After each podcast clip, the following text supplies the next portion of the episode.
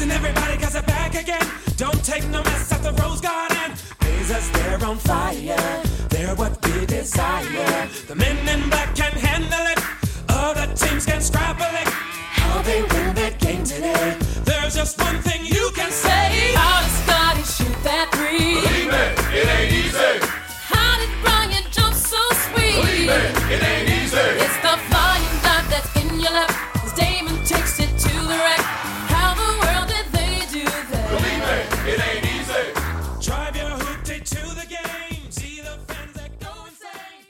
Welcome back to the Rose Garden Report podcast. I am Sean Highkin, the author of the Rose Garden Report newsletter, which you can subscribe to on rosegardenreport.com. Free and paid subscriptions available. I have a lot of big stuff coming up in the coming weeks for paid subscribers, so I would encourage you to get on board there. The podcast, as always, you can get on Apple, Spotify, Google. We're going to be on YouTube soon. Not yet, but we're going to be on YouTube soon. So youtube.com slash Rose Garden Report. If you want to pre-subscribe, there's going to be video elements to the show soon. And you can now get the podcast along with all of your favorite radio stations on the Audacy app because and you and I posted a little bit about this on social media. I sent an update out on the website.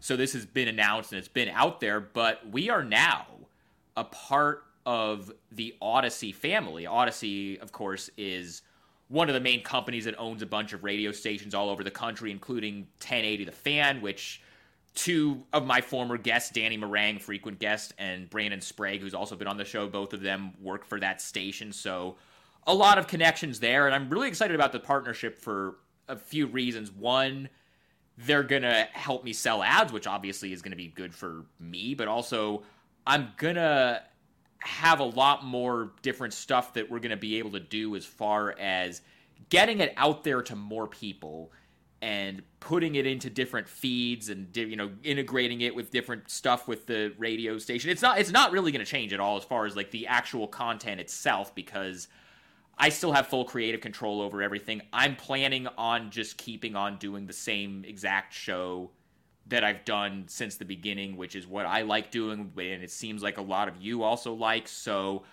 the content is going to stay the same. It's just there's going to be more video stuff maybe now, and you're going to start seeing clips of it pop up in more places, and there, it's it's going to look a little bit more professional in that way. So I'm real excited about that. Uh, as far as this show, I just minutes ago recorded with my buddy Chris Hine, who I've I've known for a long time, going back to when I lived in Chicago covering the Bulls. He was covering the Blackhawks for the Trib at the time, and for several years now, he's been in Minneapolis covering the Timberwolves for the Star Tribune. Does a great job on that beat, and we're in the middle now of the, I guess, baseball style or playoff style series between the Blazers and the Timberwolves. Portland won the first game on Saturday night.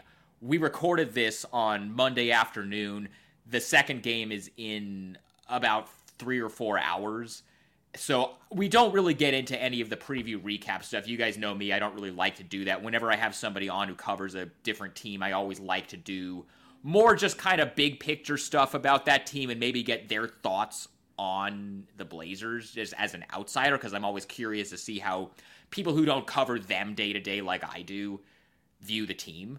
So we get into a lot of that stuff, and obviously the Timberwolves are one of the more interesting teams, not only in the league but also just as it relates to the Blazers because they, you know, they're in the same division, they're kind of in the same tier of playoff hopefuls in the Western Conference, and you know, like Portland, there's just been a ton of organizational changes there with you know Tim Connolly coming in as GM and kind of really remaking the front office, and then also some pretty big on court changes with the Rudy Gobert trade. So Chris and I get into a lot of that stuff, and it's a really good discussion. It's it's really interesting to kind of get his perspective on some of the big picture stuff about where the Timberwolves are at, but then also some of the day to day stuff that maybe I don't know about because I'm not, you know, around the team every single day. So it's similar to, you know, if you remember like the last episode I did with Adam Mares, who covers the Nuggets, or the episode that I did with Sarah about the Jazz, or the episode that I did with Gerald about the Suns.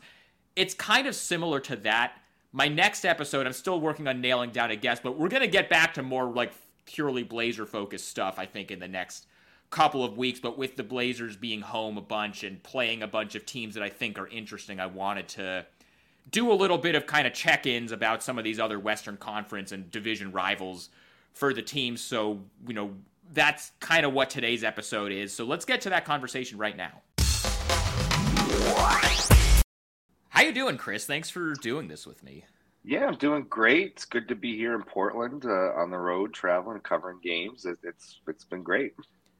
It's a couple. It's been a couple of days that you've been here in Portland. They're doing this. This is the first one of these that the Blazers have done here in Portland. The as I like to call them, the baseball series, which I think they started doing during the COVID shortened season, not not not the one that got shut down, but the Right, seventy the game one. season, Yeah, where they just yeah. wanted to cut down on travel, so they started having teams play back to back in different uh, cities uh, to cut down on travel. But I kind of like it though because what it does is it it's sort of like a mini playoff series because it allows the teams, you know, they play each other, especially the game against that these two teams played against each other the other night Mm-hmm. they both teams now have a day that they can go in and make adjustments and say, oh, if we did this different, especially that game was not a blowout. That was a pretty close game. The Wolves led at half. I, I'm not going to do too much like game preview, game recap stuff because we're recording this a few hours before we're going to go to the arena. But the point being, like these these baseball style series kind of let both teams kind of make adjustments and you know go into the next game differently. So I've I've, Yeah. I've kind of found it interesting in that way. It, it it is. It's always intriguing to see like what they're to do differently, how they're to, you know, how are they to choose to defend Lillard tonight? I don't know. I don't know if it's to be any different, uh, a little different coming off of screens or, or what have you. But yeah, it kind of affords you that that time uh, to, to make more in-depth adjustments or minute adjustments that you would make in a playoff series, as opposed to oh yeah, we're just in Portland now on a random Monday night. Um, it's not the case. Right. So it's been a couple. It's been like what one week, two weeks since uh, they lost Towns with the Yeah, about injury? two weeks. Uh, five, they, they've played five games uh, since then. Yeah, about two weeks. So they had a couple break, little little break in the schedule there Uh-huh. for a few days. So Yeah, and it's five been- games total. Yeah, and it's been really interesting to me to watch just how they've played differently since that happened because they were one of the teams I was the most intrigued by going into the season because you know they made that huge trade and just completely changed like the makeup of the roster and going with the twin towers thing with those two. And then early on in the season it just looked like it was not working at all. Like the vibes were Yeah. bad that th- those two were just not fitting well together. But you know, since Towns went down, they've been playing through Rudy a lot more. He was really good in the first uh, game here in Portland. Like, how is it changed? You know, the way that they've looked and just kind of the mood, a, a the mood around the team. Because obviously, you never want you know one of your best players, arguably your best player, to go down. But it has fundamentally changed the way they play, and not necessarily for the worse. It, it has. I think it's simplified things a little bit on both ends of the floor. Um, trying to integrate Karl into being a power forward, uh, you know, at both ends of the floor has been, I think, a bit of a chore at times, and everybody was still trying to figure things out. And I'm not saying this is an indictment on on Karl as a player individually, um, because I think it's not. And you could just say, okay, Karl and Rudy, you know, they're great players in and of their own, but together, does it fit? And I don't think that that's necessarily saying that it's an indictment on Towns or Rudy being bad. Right. You know, I think I think it could just be a bad fit overall. I'm not, and we'll see how that happens. We'll see how that meshes together when Karl eventually comes back here. But I think on offense, it's just it's simplified things. They're more they're more screen and roll oriented down with Rudy. Um, on defense, they're playing pretty much all you know a drop coverage, whereas they were trying to mix things up before. So they have kind of a consistency with what they do at each end of the floor that wasn't necessarily there early in the season. And I think you're kind of seeing on offense guys like Ant and D'Lo and Rudy know that they have to step up their offensive game a little bit with Karl out, whereas before there was kind of a is it my night? Is it your night? Whose night is it tonight? You know who's gonna kind of a big man version of the? Of the you know the fir- the LeBron Wade first year in Miami where they were like Right, trying to figure it out. It was like it was kind of like the big man version of that, which is kind of unusual with the current version of the NBA where so many teams are going smaller that it's two big men who are so ball dominant and who everything gets run through. Right, and, and that and that's what they were trying to figure out. And and like with with Ant and D'Lo, it's like how do how do they fit in there? Right. You know, on a given night, is it D'Lo's night to not really shoot much? Is it Ant's night to not shoot much? But now it's like everybody, the usage is is there for everybody now. Um, so you, they don't have to really worry about getting their shots or whatnot because with Karl out and with Kyle Anderson now in the starting lineup, who is Uh-huh. a, a very unselfish player, looks to create for others from the from the four position, kind of fits that pretty well. That you know that mindset of okay, let's get Rudy the ball, let's get Ant the ball, let's get D'Lo the ball in scoring position as best as best we can. Um, so I think I think you've seen that, especially in the offensive end. It's it's clicked a little more uh, from that perspective.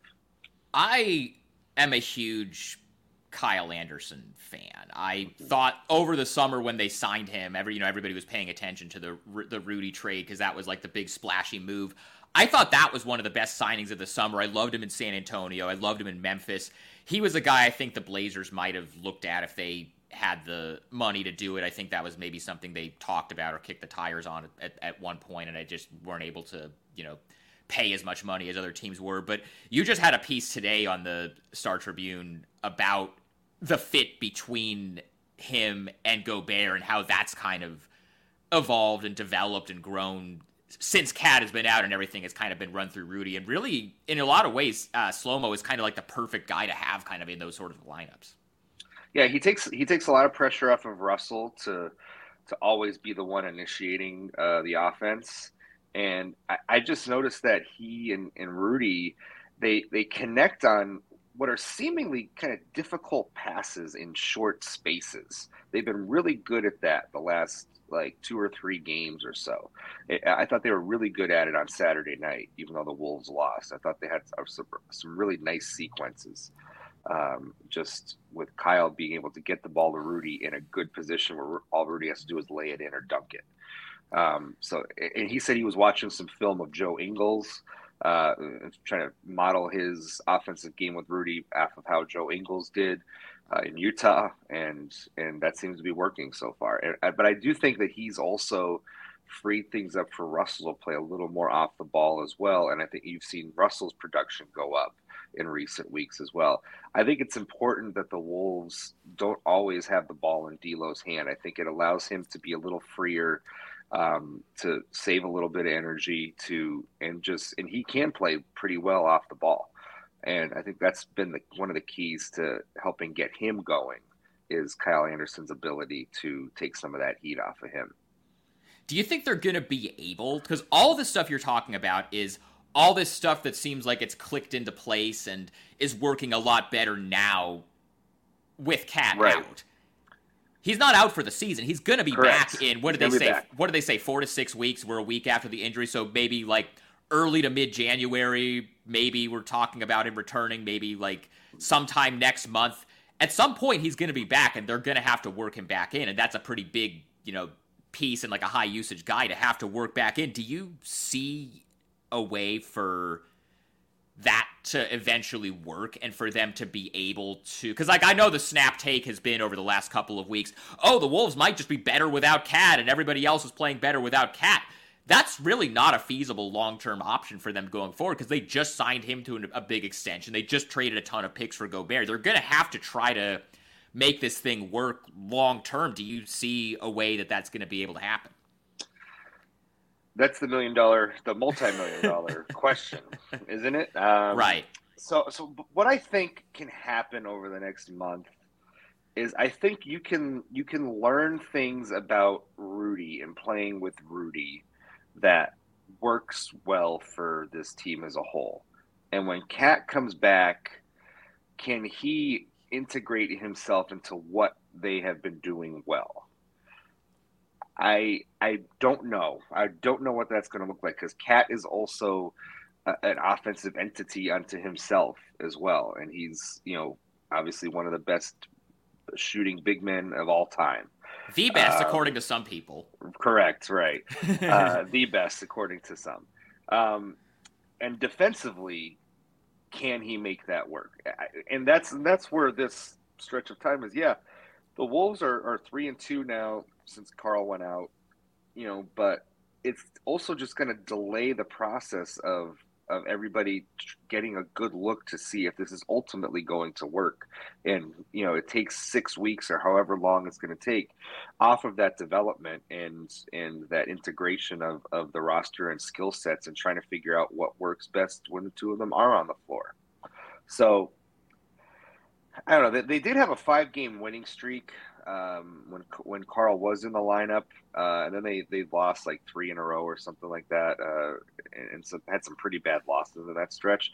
So they have shown that they can play some good basketball together. It's not like it's it, it's been all a disaster uh, when Karl has been on there. It's just the the consistency of it, and you know Karl, Karl was struggling to shoot as well. I wonder if when he comes back, is he going to, you know, rebound back to his normal shooting form? Maybe that helps a little bit. But uh, one one other thing I'll say is some of the issues that this team had with Karl and with Karl and Rudy were not necessarily because of Karl and Rudy playing together, and were just longer standing issues that this team has had dating back to last season. One is rebounding and they do not get the the ample rebounding that they need from their guards, and they are near the bottom again in defensive rebounding percentage, which was their Achilles heel in that playoff series against Memphis when Brandon Clarke was seemingly grabbing every offensive rebound in sight. Right. Um, that has not changed with this team, and that is something that I think they can improve and should improve, regardless of what five guys are on the floor if they can do that and maybe limit some of their turnovers, they're they're one of the worst teams when it comes to turnovers. Um, if they could just do those two things, I think they could look significantly better, regardless of which five guys are playing on the floor. And that has nothing to do with how Towns or Gobert, or very little to do with how Towns and Gobert fit together. Because when they made the trade, it seemed on paper like they would be able to p- play together and it would be able to be a fit because Rudy offensively is such a you know get the ball around the basket type of guy and Towns mm-hmm. you know plays a lot more on the perimeter. So it's not like you have two bigs that kind of you know cancel each other out and you know jam each other up and like are trying to play in the same place. So you would think that at some point it's going to be able to work but you, you know you're totally right. Some of the guys that they gave up in the Gobert trade everybody obviously talks about like what Patrick Beverley was in the locker room, but when you talk about the rebounding deficiency, Jarred Vanderbilt is a guy to me that they really miss. Yeah, yeah, they do, um, and they they also miss his ability to defend, right, as well. Like he's you know he was guarding the other team's best scorer along with Jaden McDaniels um, a lot of times last season. Um, so you, you, you put Gobert in you know, kind of that Vanderbilt slot in the starting lineup. So now Gobert is your is your top rebounder, whereas Vanderbilt was your best rebounder a season ago. The other four guys around, you know, it's just it just doesn't hasn't worked. You know, D'Lo, Ant, McDaniels, and Karl playing a new position is not quite in the same rebounding, you know, position that he is when he was a five, right? So they need more from that from that end of things, and they they haven't gotten it on a consistent basis this season, and they miss that. They they really do. They, they're missing that from their team. And until I think that's one of the biggest issues with this team, covering them on a day to day basis, quite frankly, is just rebound the basketball at a better rate. And I think a lot of their issues uh, they'll be putting up some more wins, and their issues won't look as big in other areas. Where is Anthony Edwards right now as far as his development? Where like where, like is he you know obviously number one overall pick had you know a, a couple of huge moments in that playoff series against Memphis. Seems like he's going to be like one of the next superstars. It hasn't quite happened yet. He's still very young. He's you know he was he was very very good the other night in the first game against the Blazers. Like where, where do you see him at right now as far as where they hoped he would be development wise versus you know where he might be in the future and or any of that. Yeah, it was a tough start to the season for him. Uh, pretty inconsistent. Um, he was having some trouble getting to the getting to the rim and finishing. Um, claimed that the paint was being clogged up a lot, and maybe that is a product of having two bigs on the floor. Um, but lately, since Karl has gone out, mm-hmm. uh, Ants has played a lot better, and he seems to be embracing the the role of attacking the rim a lot more uh, in the last few weeks of the season, whereas I felt like he he often did it last season and earlier in the season because he felt like he had to do it. Now I feel like he he wants to attack. I really got that feeling in that third quarter of the Portland game where Ant Ant just wanted the ball and he wanted to go downhill and just go to the rim. Like I, I really got that feeling from him last year, where he, it's like okay, last year's team he was like I'm the only guy that can kind of really take it to the hole here, so I have to do it. But I think playing with Rudy a little bit has has helped him, uh, you know, kind of with Rudy rolling and things like that, Rudy demands a lot of attention, um, more so than say Jarred Vanderbilt did in, in, the same role a season ago. So I think it's freed Ant up around the basket a little bit more. He's taking fewer threes this year, and he's taking more two points, uh, two point attempts. And as a whole, they're also down in three point attempts overall, but up in their rim attempts this year. So he's kind of, he's kind of the, the pace setter for that and I think he's more relished the role the last two three weeks than he did at, at any point in his career.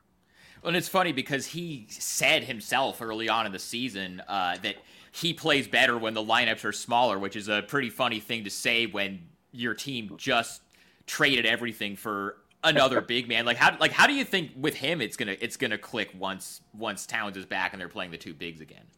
again, hard to tell, you know, because before he was complaining about you know the, the paint being clogged, and like I said, there was always this this this weird not, not, not I don't want to say tension, but like that always that dynamic of well, the Popeyes thing was it, like also no no no no not not not interpersonal dynamics, but just but just on the court, right? Like okay, like like I said, like whose night is it going to be in terms of usage, right? And I think Ant kind of struggled with that a little bit.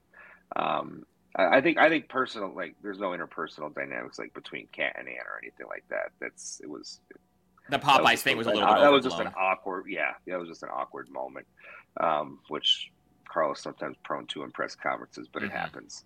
Um, so I, I, I, you know, that again, I come back to I just I hate to say I don't know, but I don't. It's okay to not know. I'm not. Know, I don't know how Ant is going to. I don't know how it's all going to work when it, when they when they all get back on the floor uh, in a month or two or whenever.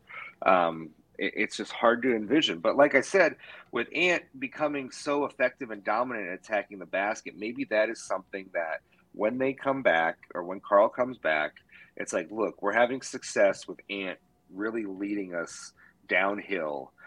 Karl, can you play off of that? How can we utilize Karl and Rudy to play off of that?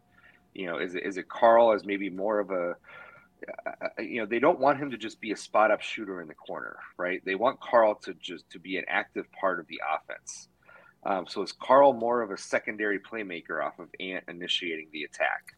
Can Karl find way gaps in the defense to come kind of downhill or backfill for ant when he's driving to the basket that and you know he attracts a lot of attention? And how does that mix with rudy? I i don't know.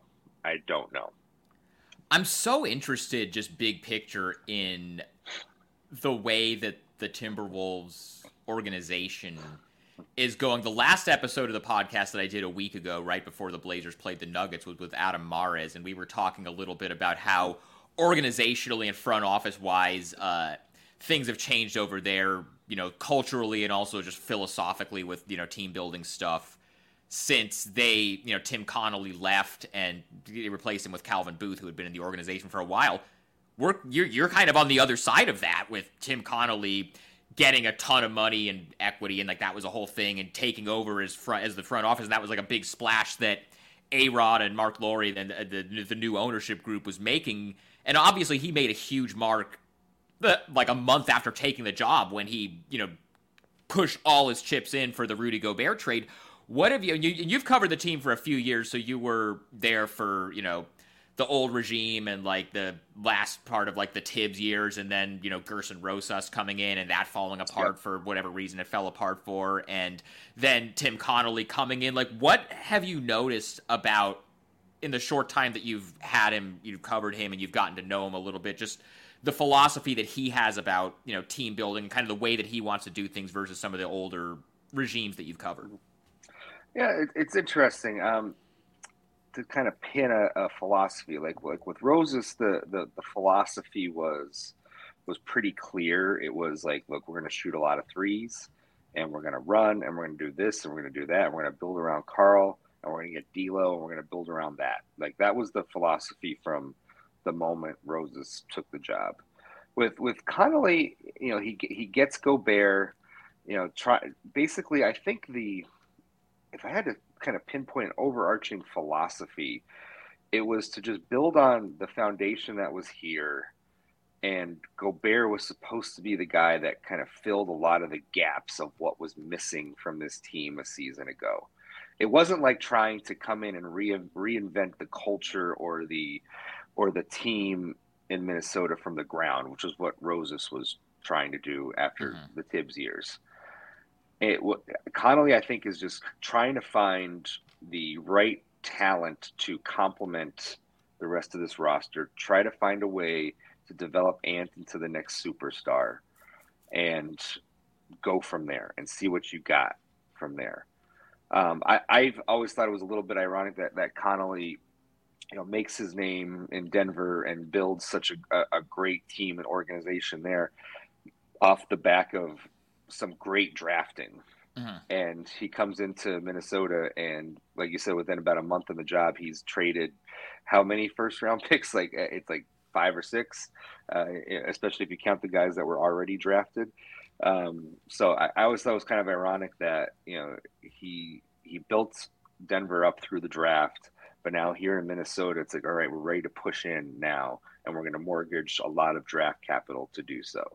So I think I, I, don't know that there's like I said one overarch a bunch of overarching flaws. I do know that he is very high on just high character guys and, and having you know good people in the locker room. That seems to be a theme um, with him throughout his throughout his career and something that he's preached here in Minnesota.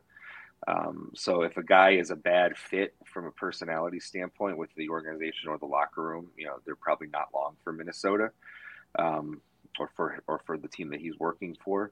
So I think that's probably maybe one of the tent poles I would say that, that, that exists.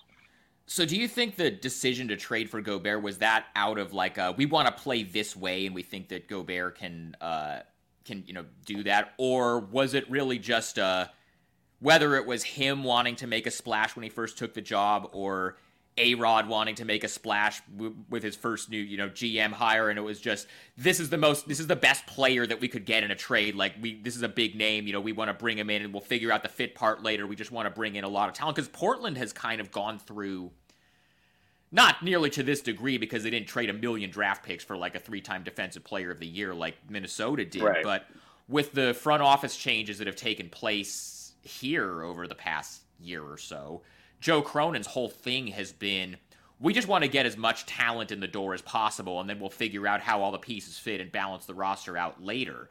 And that's why you you know you've seen kind of they don't really have a lot of front court depth right now. They don't really have a lot of rim protection, but they've brought in just talented players, whether it's like Josh Hart, Jerami Grant, Justice Winslow, taking Shaedon Sharpe in the draft, and they're just kind of looking at it and seeing what they have while also still trying to be a playoff team and then making adjustments on the fly. So with Tim Connolly trading for Gobert? Was it just this is the best player that we can get, let's get him and figure out how it fits later, or was it really just more from a standpoint of we think he can fit well with Towns and Edwards for these reasons, and you know this is uh, you know this is this is why we're going to do this. Yeah, I think there's a little bit of that to to the move uh, because you know they did talk in the wake of the move about hey look anytime a a top 25 player in the NBA is available and you know you think that they can fit with your roster like you gotta you gotta go for it you gotta push the chips in so i do think that there was an element of we have a chance to acquire a top level player something that doesn't always happen in minnesota you know that you right. have to take that into account as well like free agents aren't coming here on their own accord Jimmy Butler's um, the last one, and that was because right. he and Thibs had a relationship from Chicago. Correct. Yeah, and that was done via trade as well. You know, not not right. in free agency or anything like that. So it doesn't happen often when you're in Minnesota. Um, top 25 player becomes available, and I, I feel like what what you described going on in Portland is is very much like how the NBA just is in general. It's like let's get as many talented players on the floor as we can and just figure out later how it's going to fit. But let's first and foremost get the talent in the door, get that high level talent on the floor, and we'll figure it out as we go along. And I, maybe there was an element of that here in Minnesota. I, you know, obviously they had a lot of discussions about whether or not they should make this move and Right. analyzing the fit. And if it was really, if they thought it was going to be that disastrous of a fit, they probably obviously wouldn't made wouldn't have made the deal. Um, so there was always an element with Karl of man, if if we can just get a, a rim protecting big to to play alongside Karl, how great would that be? That that was something that that, that this team had articulated before making the Gobert trade, and Gobert becomes available, and it's like, well, why don't we just go out and get the best rim protecting big in this generation of basketball? right. Um, so that was that was he his his becoming available did coincide with something that they had always wondered and wanted for Towns was a, a second person who could really help on the defensive end of the floor. Um, it's just trying to make it all work. That is the that is the problem. How on board was Towns with the move? I mean, I from everything I've heard, and you would obviously know about these dynamics better than I would because you cover the team every day. But I have heard that he is not a guy, Karl, that is really involved in personnel decisions and is really like pushing behind the scenes, like, oh, you got to get this guy, you got to get that guy. I know that trading for D'Angelo Russell was in part because those two are close, and that was something that they wanted to do to make him happy. But in general, I've kind of heard that he's not a guy that's always like really like putting giving his input on personnel moves. And so did they like did they go to him before they made the trade? Especially, you know, you're a new GM coming and you don't have a long-standing relationship with the guy that's like your franchise player. Did they go to him and say, "Hey, we're thinking about doing this. What do you think?" Or did they just make the trade and then say, you know, we'll worry about how Karl feels about it later, or and then also just like how did he feel about it when it happened, based on what you know? I mean, the, the, it was out there for you know a, a, while. The rumor mill was that you know at least for maybe a week or so beforehand that this was something that they were considering, um, you know, and maybe even longer than that. So I, I, I don't know to what level they had in-depth conversations with with Karl before the move, but I I'm not sure it was you know surprised and and just you know kind of sprung on him. He did he he made the joke uh, after the trade that or maybe it wasn't a joke, but that, that when he when somebody texted him and said we got Rudy or something like that, he thought they meant Rudy Gay. Um, Would have cost a whole that- lot and less that- to get him than and not, and not he's not even Gobert. playing for Utah Yeah. at this point. right. so there there was that moment. So, but but it's it's not to say like he he didn't. It came out of completely out of left field for him. It, it didn't. Um, but yeah, I Karl has often said that we've asked him, you know, throughout the years about that subject about you know, do you want to be involved? He's like, I don't want to. He, he said he didn't really want to be involved uh, with you know personnel decisions and trades, things like that. So it fits. It kind of fits with what he said publicly over the years, and you know, obviously, if there was any opposition or, or hesitancy, it wasn't like vehement opposition, like yeah, you can't do this, or else I'm going to walk. You know, you know, Right. he's here. He's here. So if I think there was uh, there was probably you know natural, and Gobert admitted that he had to take a day or you know to, to kind of think about it and think it through and can this make can can I make this work? Can we make this work together? And he ultimately came around to a to the decision that that he could. And you know I, I'm I'm sure Karl went through a, a similar process. How has Rudy been as a locker room presence? Because those are those are two very very different, really three very different locker room personalities. Are your three main guys with KAT and Edwards and Gobert? Those are three guys who are not really just you know I haven't been around any of them a ton, but just very very very different personalities. Like on the interpersonal side off the court, how has that all been meshing so far? Yeah, it- seems to be it seems to be going okay. Um, Rudy on the floor when you watch him on a nightly basis, um, he's he seems to be very demanding on the defensive end of the floor, which I think is quite frankly something that this team could use. It could Mhm. use a, a, a voice on the floor, and he certainly has the cachet with all of his Defensive Player of the Year awards to to really say stuff on that end of the floor. But you are coming into a new group.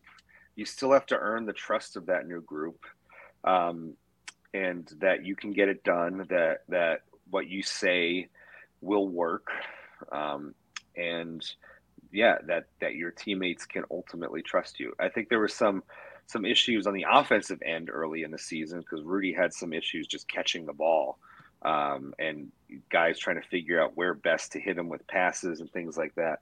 Um, so I think that there were some some issues. D'Lo had a crack earlier in the year of you know if he if he catches the ball he'll score, um, you know, and, and Rudy kind of answered it very well where it was like, look, I have to have I have to get him to trust me, like that's on me to to get D'Lo to trust me, and I will, and I'll work at it, and we'll talk it through, and and since then, it's been better.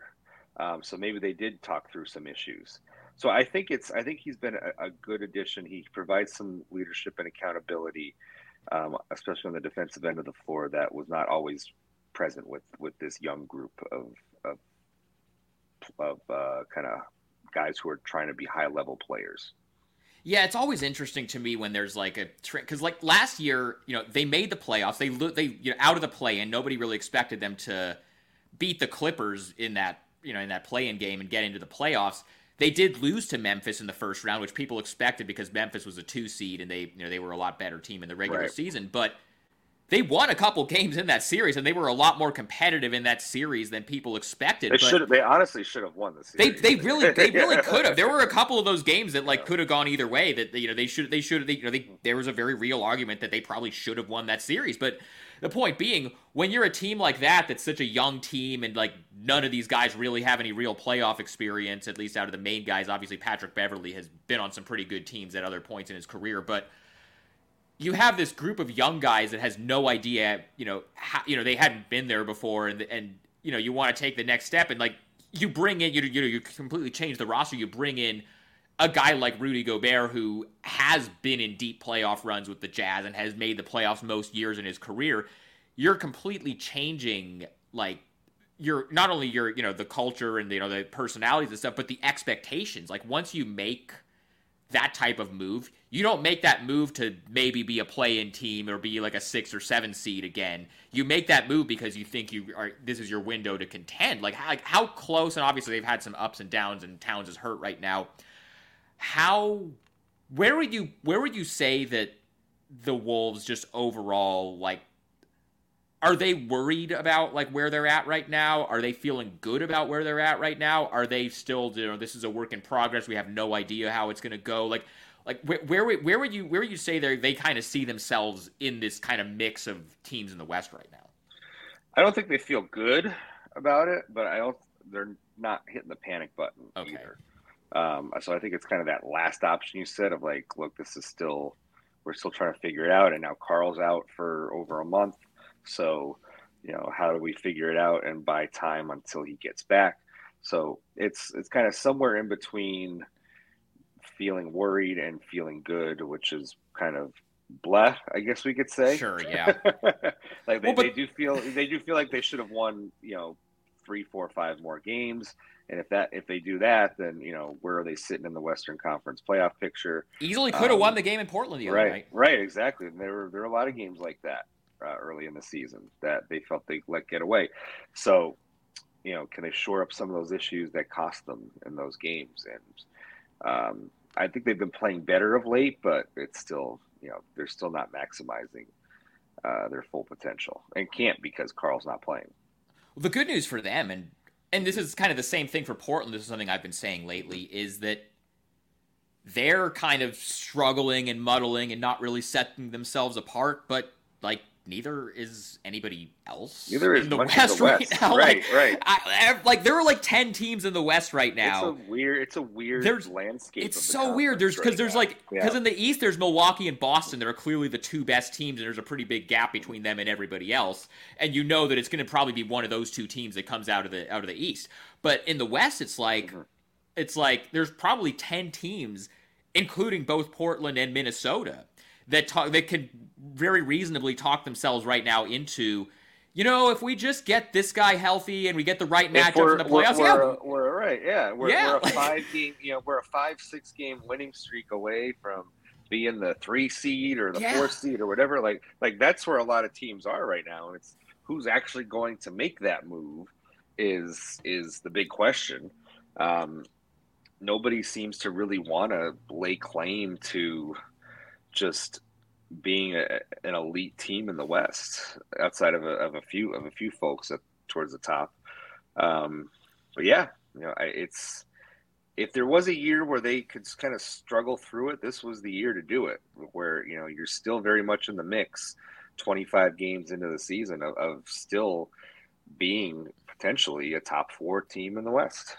What do you think of the Blazers, right? Because I mean, I I'm always curious whenever I have people on or talk to people who cover other teams like uh, day in and day out, and maybe have only seen the Blazers, you know, a few times. Like last the the other night was the first time these two teams have played each other, so this was obviously the first time you've seen them in person. But like I'm sure you're you're, you're also watching other teams in the league, you know, here and there over the course of the season, and especially with these two teams being in the same division, it's probably a team that you've at least somewhat paid attention to. And the version of them that you got the other night, outside of Gary Payton II, that was as healthy as they're probably going to be the rest of the season. So that was as close to full strength as you're going to get. So I'm kind of curious, just from a complete outsider perspective, what your impressions have been of, of this team, the team that I cover.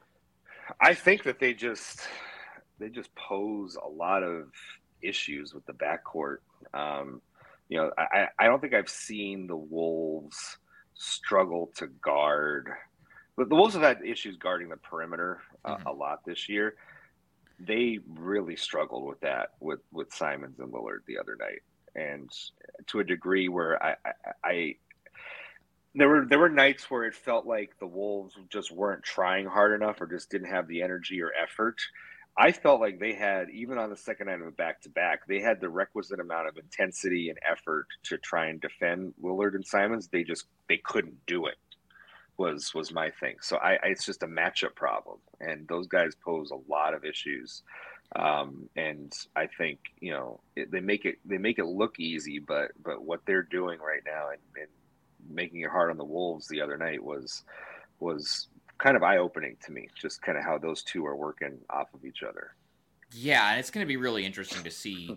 Again, I don't want to do too much to go game preview stuff because this Yeah. episode probably won't even be out by the time the next game is played, but I think this game is going to be a blowout in one direction or the other. I don't know which way it's going to go, but I don't think it's going to be close because these, these these these these baseball series games are always just weird.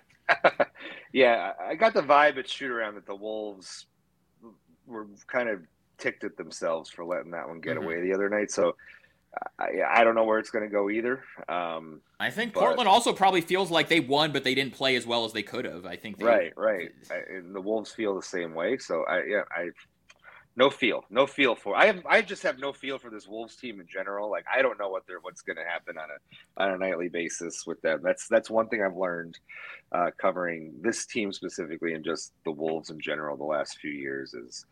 I, I don't know with any certainty what kind of team is going to be on the floor, and that's one of the inconsistencies of this of this team is which version of this team is going to show up. Um, and we'll see. It has gotten better of late, but they're still open to having a decent number of clunkers out there. Where does this team rank for you? Because you've been on the beat. What is this like your fourth, fifth season? This will be my this is my fifth season covering the Wolves. right? Because yeah. your because your first year on the beat, I remember because you and I were talking a lot at that point. Your first year on the beat was Jimmy's, Jimmy's- second year, which was the year that everything year. got blown up there. like, Yeah, yeah, where does yeah. which one where, where does this rank on just like the weirdest? Because there's there's never been a normal Timberwolves season because it's just a, not a franchise that normal stuff that is, happens that is to. very But like, true. Yeah. where does where does this what is the weirdest? is, is is the Jimmy thing still like the craziest thing you've ever covered or just Yeah. like this or yeah. yeah, the Jimmy season was was one of the craziest sagas. You know, I've been a sports writer now for 13 years, 12 years, whatever it is. uh-huh. Um, and that was the craziest couple of weeks that I've ever really endured. And I, that more so than of it was- any of because you covered some pretty it, good yeah. Blackhawks teams too back Yeah, when we yeah, both lived in part of- Chicago. part of that was I was just brand new to the beat and was just really trying to get my footing on. Didn't know anybody yet. It was right, exactly. It was just like a disaster from a from just you know yeah, you're just pulling your hair out every day over what was happening. Um, so that was the strangest one for sure. Um, I mean, you know, uh, it, last year was probably um, the easiest drama-free kind Mm-hmm. of season that they had. Um, yeah, winning winning does that, right? Especially when nobody winning- expected it. Right, right, exactly. Expectations were low. They win a lot of games. They get to the playoffs. Everybody's generally happy throughout the course of the season. So that was the easiest season to cover. This one has just been a little off just because of just because of the expectations, right? It's it's just you're waiting to see if they're ever going to to get there. And it's an interesting dynamic as a reporter because with every loss, you know, the fan base, the, the people on Twitter, the commenters on your article, Oh, believe everybody, me, everybody, everybody wants to say the sky is falling. Fire everyone, over. trade everyone. Fire everybody, trade everybody, start from scratch again. Um, but as a reporter, you're always supposed to be more measured, Right. and so it's like, at what point do you, as a reporter, say it's not working anymore or it's not going to work? You know, as opposed to the fan. You know, it, it's eh, how do you strike that balance as as a reporter? And you know, eh, especially with Karl out, we just don't have enough answers to really say for sure whether this trade was a good idea or a bad idea.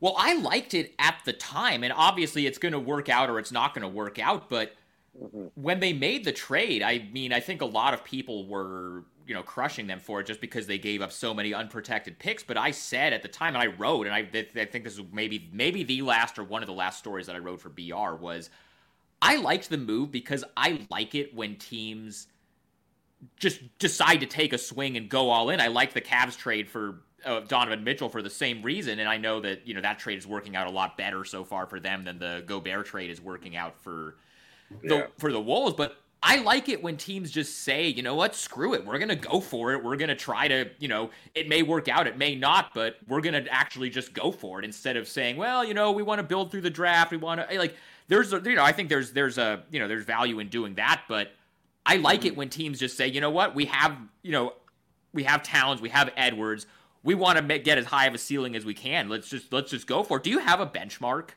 for you know? You said you can't really evaluate yet whether this team is good. Do you have like for you personally as someone who follows the team and covers the team? Do you have a time in the schedule or a benchmark or a number of games that you're going to be able to look at and say, you know, this is when I'm going to be able to say whether I think this team is good or not. Because for me with Portland, I've been saying since the schedule came out that if they're at 500 at Christmas, they're fine. So I have like basically another few weeks to go before that, and so Christmas is kind of the date that I've been circling where like, okay, now we've seen enough, now we can draw some conclusions. I realize with the Wolves it's a little bit tricky just because Towns has been out for so long, and so you haven't really been able to see the full version. But do you have any kind of like idea of like you can't draw any conclusions now, but do you know when you're going to be able to draw conclusions about them?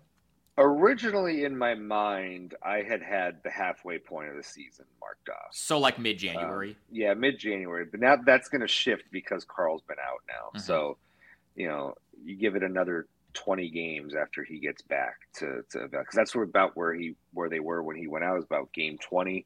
Mhm. So give it another 20 games when he comes back because I don't think you have at that point you you want like by the time the last 20 games gets here or the last 15 whatever it may be you really want to be where you are as a team at that point in time um, and not still just trying to discover yourself as you head into the playoffs so i am probably going to give it now until about game 60 or so assuming he comes back around the halfway point of the season because and, and this is just uh, experience from last year too the Wolves didn't really become the the Wolves that they were until about mid January last year. That was when they really started to to win games. They became the number one offense in the league from January onward, um, and that's when they really became who they were. So I, I kind of had a similar benchmark in my mind of about the halfway point in the season would be kind of where they where they where I would evaluate them in my mind and going forward. So with Karl's injury, I'm willing to push that back a little bit. But by the time we get to, uh, let's say, early to mid March, they better be where they're where they need to be. Yeah, I would. I mean, I would hope so Yeah. because that's like after Yeah. the deadline. Because then after that, I mean, they probably don't even have really any moves to make because they traded everything for. Yeah, we'll see. We'll see at the Gobert, but- deadline, but yeah, but obviously in terms of major major moves uh, that are going to really impact your team for this year, tough. I mean, we'll see how the trade landscape looks, but tough Right. tough to see that when you don't have uh, that the draft capital to make things happen.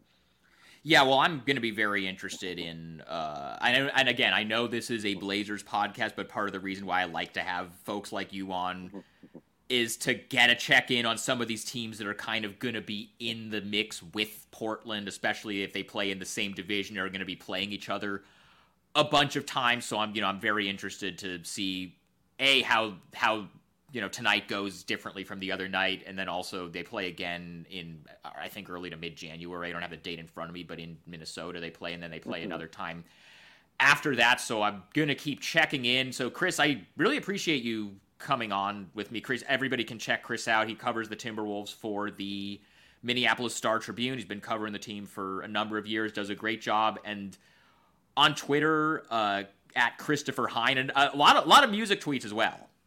Oh yeah, yeah. It's listen, you get what you get when you follow me on. Oh Twitter. yeah, I, you I- had I- some you had some takes about the uh, the playlist choices the other night.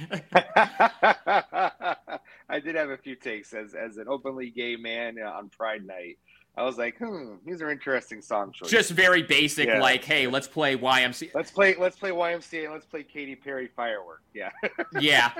Oh, speaking of which, you know what? I Yeah. this was not even on my list of things to ask you about, but since that Mhm. just came up, there was and you know there was obviously that whole story a couple weeks before training camp when Anthony there was a video of Anthony Edwards posting the video on Yep. social media of him making some homophobic comments and you did a bunch of uh I listen I read a lot of your coverage I listened to a lot of podcasts that you were on and what you were saying was that you know he's going to have to besides just kind of the apology at a press conference or whatever and all that stuff that he did and the tweet and all that there was other stuff he was going to have to do in order to really make amends for that with a lot of fans. So i'm actually just curious. It's literally just i honestly i literally did not have this in my head to even ask you about but it just like popped into my head right now because that subject just came up. What kind of has that a has it come up at all again since media day, or and but also like have you gotten any kind of feedback on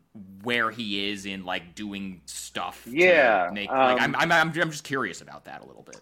So the Wolves' Pride Night is in a couple of weeks. It's early January. Okay. Um, and so I am planning on revisiting that in my coverage um, and maybe reaching back out to some of the people that I had spoken with after the video surfaced, like LGBTQ fans of the Mhm. Wolves, um, and just kind of seeing, gauging their reaction to to how the team and how Ant has handled it. I, you know, I'm not quite sure. I, I, I have to do a little more digging into if Ant has done something. Obviously, he, he hasn't like posted any videos or done anything, you know, outwardly public, um, you know, in terms of either working with organizations or anything like that. We haven't seen anything from him in that in that respect, but um, I'm going to see if there's been anything that's been going on, you know, with him behind the scenes, and, and we'll just we'll just see what I find over the next couple of weeks, and I'll just leave it at that. Okay. Well, fair, fair enough. Well, I'll be I'll be very interested in that as well as the rest of Mhm. your Mhm. Timberwolves coverage. Again, you do a great job. Minneapolis Star Tribune at it's Christopher Hine on Twitter, right? Yep. Yeah. Full yeah. name. Full name. Yeah. There was a Chris Hine when I first signed up for Twitter, so I had to opt for. Was it anybody famous? Christopher Hine. No, they're, I mean they're still on Twitter. That that person, I think Okay. whoever it is. Uh, but yeah, I'm I'm Christopher at Christopher Hine for probably eternity. All right. Well, I'll I'll see I'll see you in a couple hours at the arena. But thanks Yep. again for doing this. No problem. Anytime, Sean. Yeah.